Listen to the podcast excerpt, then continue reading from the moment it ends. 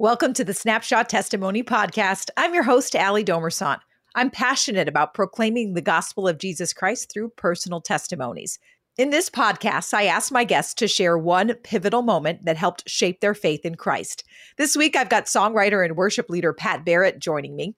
He's written popular worship anthems like Good, Good Father and Build My Life. His latest album, Shelter, was released last year. In this episode, he talks about a season of struggle that is both personal and pretty universal, waiting on God when you feel like he's gone silent. He learned a lesson in that season that forever shifted how he views God's timing. Here's a snapshot testimony from Pat Barrett.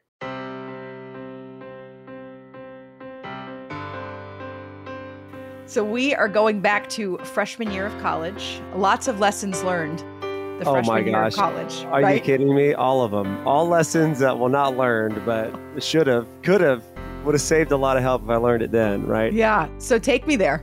Okay. Um, University of Georgia, go dogs. I've been leading worship for a few years and um, you know, leading into college. Even like going to college and praying through what college and trying to choose like that's a big life decision at that point. Yeah. I mean, for anyone, no matter what, it's a big life decision. But there's also a sense of like grappling with the future that I've never had to to walk through. I haven't had to trust God with the next steps because I was living in my parents' house since I was zero years old. So Right. there's a, a lot of obvious growing up, but there's also the the the first steps you take trusting God for me when I wasn't in my parents' house and a whole lot more responsibility on my plate and also a lot of questions like okay is this the right choice and and part of that was because I've been writing songs for the last the previous 3 years and leading worship at conferences with Yeah. um, a good friend of mine, and I really had a sense that no matter what, whether it be a vocation or a job or anything like that, I knew music and was going to be a part of my life, even if it's just worshiping at my piano by myself, right? But I felt like one of the reasons that you know I was went to that university that year at that time was because there's going to be some continuation of songs and music and and I was uh, it took only a few months in college to to realize everything was not going as planned. In what way? In what well nothing was happening. Like, what am I doing now? Where where's the opportunity to get plugged in in some ministry or whatever and it just didn't it didn't happen and I I have a memory of being so frustrated and disappointed that I showed up to this stage of my life and it just felt like I was waiting. Hmm. And so I, I I was praying about it a lot. And one night I was particularly frustrated. You were frustrated. You were waiting. Was I was it waiting. For was music to take off, or what? What was it in your 18 year old mind? Was like this should be happening, and it's not. You know, it wasn't like I was hoping my music would take off. It was more like I wanted to feel a sense of direction for my life that I didn't feel. Okay. And all of a sudden, I'm actually feeling the opposite. I'm feeling a bit confused of what the next steps are and hmm felt like it was clear at this school. You know, I'm writing songs. I'm, and it, it felt like for the first time in my life, I was aimless, Wow. Which is an awful feeling. Sure. like no one loves that feeling. And so what I did with with those feelings, I just I took them to God. And I think you know already that is an important part of my life Huge. and something I do with my music a lot. Whatever whether I put those songs out or not, there's Mhm. plenty of songs that have been like, okay, this is what I'm feeling. I'm taking it to you, but I'm not happy about it. Yeah. So let's let's talk, you know. And one night, um, as my aimlessness had increased as a few few months into my freshman year of college, I think like everyone that goes to college your, your freshman year, it's like a borderline, you know, identity disorder or Yeah. something. You're just like, I don't know who I am anymore. There's so many people. Like, Um, it's a real testing of your faith. I mean, for oh for- yeah, especially, I assume you grew up in the church or I did. My dad's a pastor. okay.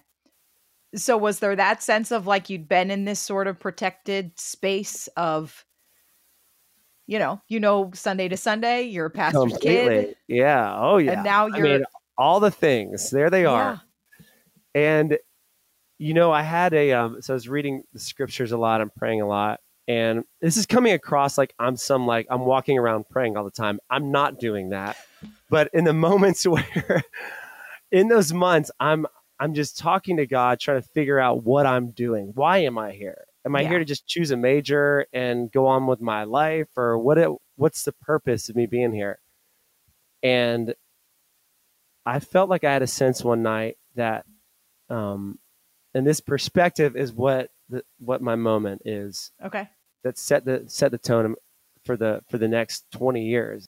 It's something my prayer was something to the tone of you told me i was going to be here and i figured we'd be doing this and this and this and now nothing's happening and you're not talking to me and i'm you know all the things. Mm. and i just had this sense that god was saying patrick you're 18 and I have a lifetime to complete what I started in you. Mm. And that's all I heard. Wow. And then all of a sudden, I realized um, that God plays the long game. Yeah. And and that that that connected to so many areas of my life. And I don't just mean career.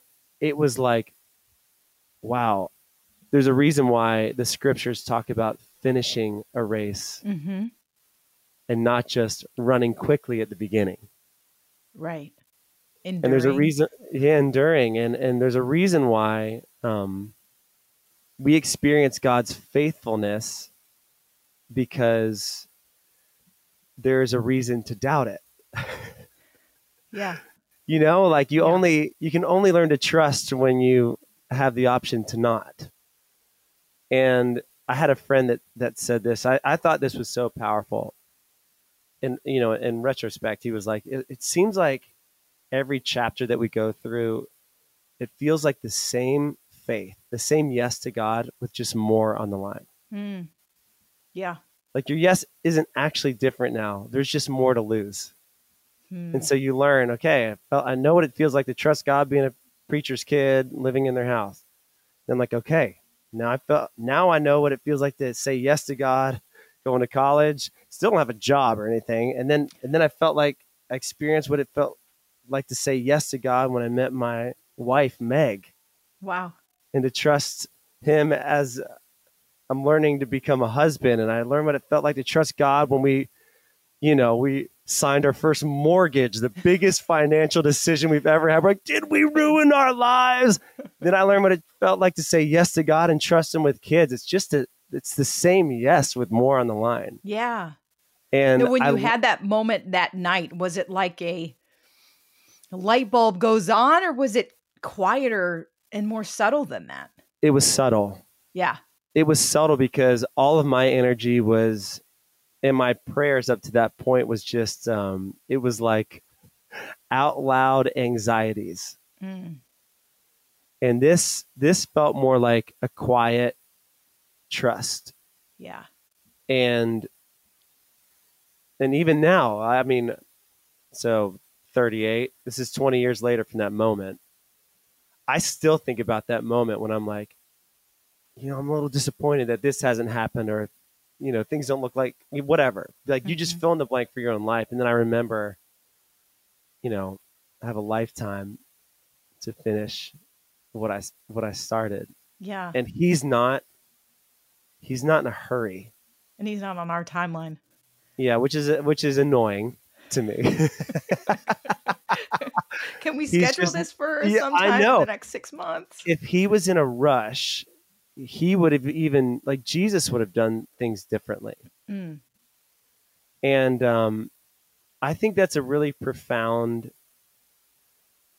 perspective and it's it's one that it, like you, you just you make different choices when when you're looking at a lifetime walking with God.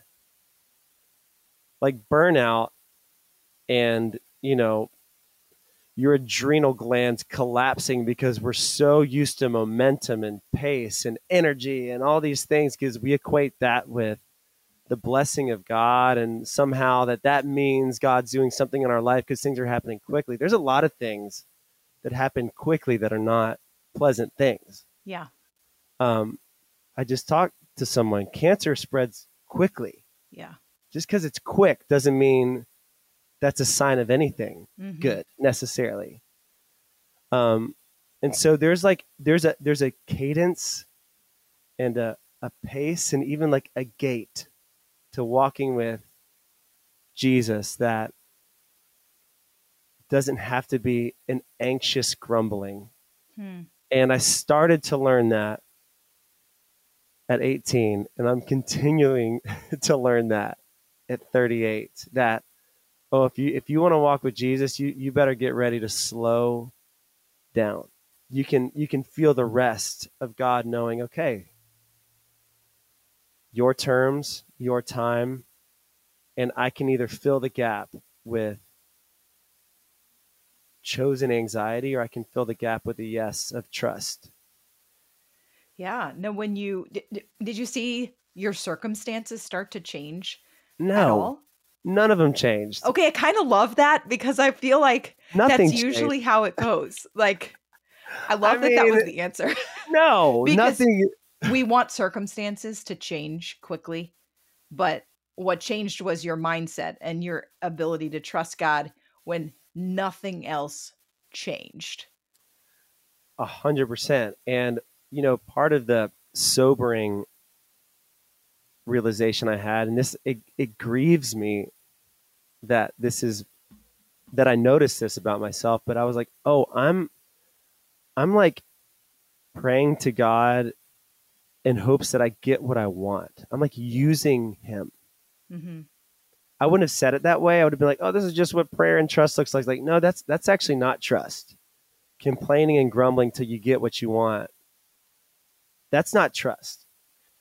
But now when I look at my kids, I'm like, wow, I would love to in some way model for them that type of trust and, and hopefully it instills in them a sense of like, okay, we got we got you never know how much time you have, but Yeah. regardless of how much time you have, um, you can always have a lot of trust. That's awesome. How old are your kids? 11, 10, and 6. Okay. It is wild in our house right now. It is wild. I don't know if it ever stops being wild. I have a 14 year old and 11 year old. Wild. No, yeah, te- yeah, teens. So that scares me a little bit. Here, we come. Yeah. I'm ready. It's close. It's close Talk for about me. trust. yeah. Oh Yeah. yeah. Trust the more freedom that they get and the more their little journey to independence. Uh huh. Take yourself back to 18. It's like wait are. till your kids are Oh, 18.